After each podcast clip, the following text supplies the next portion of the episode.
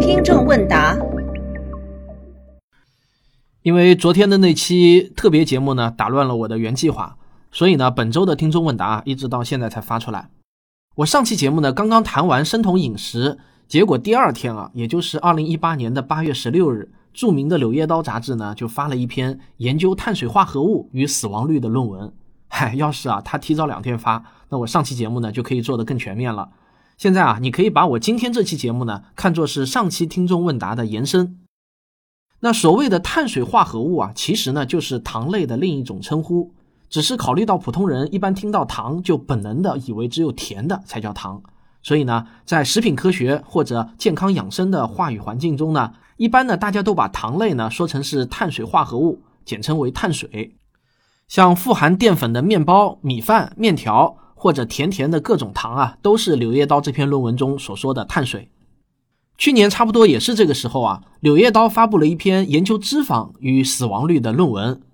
结果呢，引起了轩然大波，各种标题党的文章都出来了。今年这篇呢，则是碳水与死亡率。不过啊，今年就好像比较安静，说的人就不多了。那我们少啰嗦啊，先上结论吧。这篇最新的论文的结论是啊，碳水摄入量占整个热量来源百分之五十到百分之五十五的人群，死亡率最低。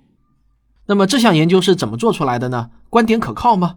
这项研究的参与者啊，是一万五千四百二十八名美国人，年龄在四十五到六十四岁之间，来自四个分属不同美国城市的社区。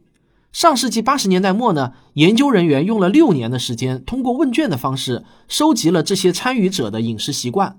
接着，研究人员就追踪调查了长达二十五年，并且记录了参与者的死亡情况。这二十五年中呢。共有六千二百八十三名参与者离世。研究人员把每日热量来源中碳水占比低于百分之四十的定义为低碳水饮食，高于百分之七十的定义为高碳水饮食。研究发现，在四分之一个世纪的时间中，高碳水和低碳水饮食的人死亡率更高，而那些适量碳水，尤其是碳水占到总热量源百分之五十到百分之五十五的人，死亡率偏低。那根据这些发现啊，研究人员就做出了一项预测：以五十岁以上的群体为例，适量碳水饮食的人群平均预期寿命为八十三岁，而低碳水饮食，也就是上期节目中提到过的生酮饮食和阿特金斯饮食，这样饮食的人群的平均预期寿命呢，就少了四年，为七十九岁。不过，文章也指出，有一种吃法可以逆转这种颓势。柳叶刀公布的这项研究的第二部分中，研究人员详细分析了用蛋白质和脂肪替代部分碳水后，参与者们发生的不同反应。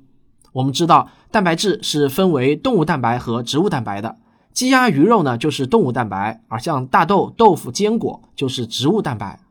柳叶刀的结论是，那些低碳水饮食者如果还同时摄入了大量的动物蛋白和脂肪，则早死的概率更高。但如果同样是低碳水饮食者，他偏爱吃素，以植物蛋白和脂肪为主，那么早死的概率则偏低。这个结论啊，说实话我看到还是挺震惊的。通俗点说呢，就是过去一般认为吃鱼比吃肥肉总是健康很多吧。但是这篇研究却告诉我们啊，适当吃点肥肉没事儿，因为肥肉基本上啊都是脂肪，鱼吃多了反而不好，因为鱼肉主要是动物蛋白。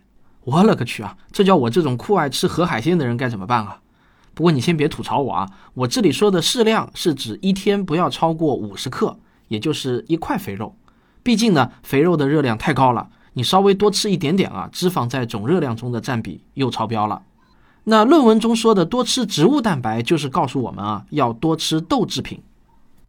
这项研究的第一作者呢，叫塞德尔曼博士。他是哈佛大学附属布莱根妇女医院心血管药物研究员。他在一份声明中就说到：“现在越来越流行低碳水饮食，用蛋白质或者脂肪去替代饮食中的碳水。但我们的数据分析显示，在欧美风行的以动物蛋白为主的低碳水饮食，可能与整体的寿命缩短有关。如果你决定执行低碳水饮食，那么至少啊，把你的碳水换成植物为主的蛋白质和脂肪。”长期这样做呢，会使你健康的老去。听到这里呢，我真的要伤心了。这不就是叫我要多吃豆腐，少吃鱼啊？研究人员在完成了对美国人的调查形成报告后，又汇总了其他七项研究的成果，形成了一份来自二十个国家、包含了四十三点二万人的分析。这项分析进一步证实了塞德尔曼博士早期的发现，那就是啊，与适量碳水饮食相比，高碳水和低碳水饮食的死亡率总体增加了百分之二十。但如果摄入的是植物蛋白和脂肪，情况就不会这么糟糕了。如果听到这里啊，你感觉自己以前的很多认知被颠覆了，那么这篇论文中还有一个建议也足以颠覆很多人的观念，那就是啊，论文建议少吃水果，因为水果中的碳水占比太高，说白了呢就是糖分含量太高了。大多数人呢可能都认为啊要多吃水果，因为我们经常听到的建议呢就是多吃蔬菜水果，少吃肉。这个观念啊看来要改改了。不过呢，我倒并不是太惊讶。反而印证了我之前看过的一些研究报告，说水果中的糖与其他糖并无本质区别。你吃水果摄入的糖与喝软饮料、吃冰激凌摄入的糖本质上是一样的。不要以为水果中的糖就会比其他甜食中的糖更好。而糖呢，确实呢，现在越来越被认为是现代人健康的第一杀手。不过，研究人员也指出，他们的研究呢，也只是发现了相关性，但没有证实因果性。也就是说呢，适量碳水与活得长有关，但是活得长是不是适量碳水造成的，这个呢还没有定论。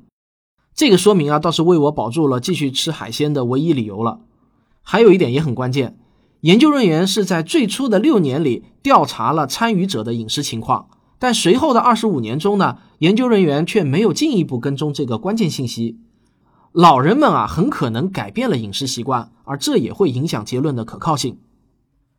下面呢，我觉得有必要啊，我们一起来学习一些基本的营养学知识。我们要知道，基本上呢，每种食物都含有碳水、蛋白质、脂肪这三种热量源。这三大热量源，同时也就是三大营养素。水和盐是没有热量的。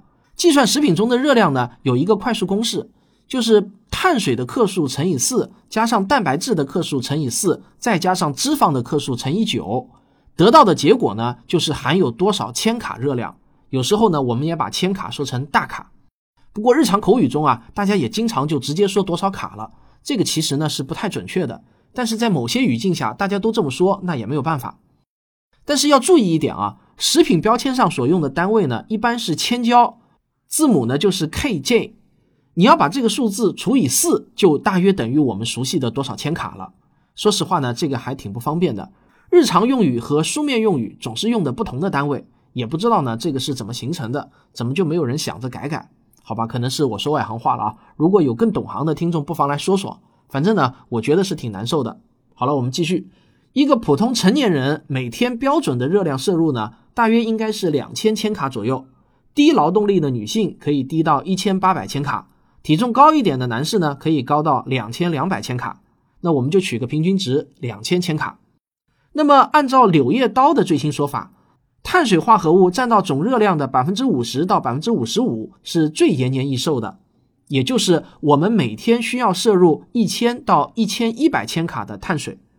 那这个呢，听上去呢还是比较抽象，我需要来举个实例来帮助大家理解。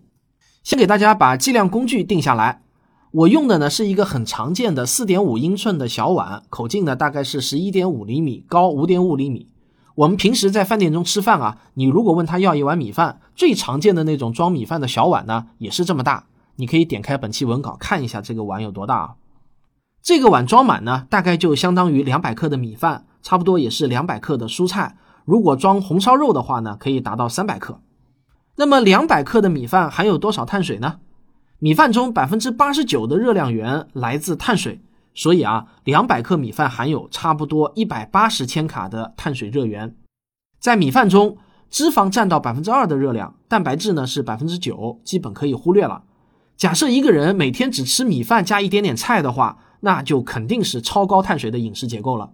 实际上呢，会让大多数人吃一惊的是啊，苹果的碳水占比比米饭还要高，它的碳水占到了总热源的百分之九十五。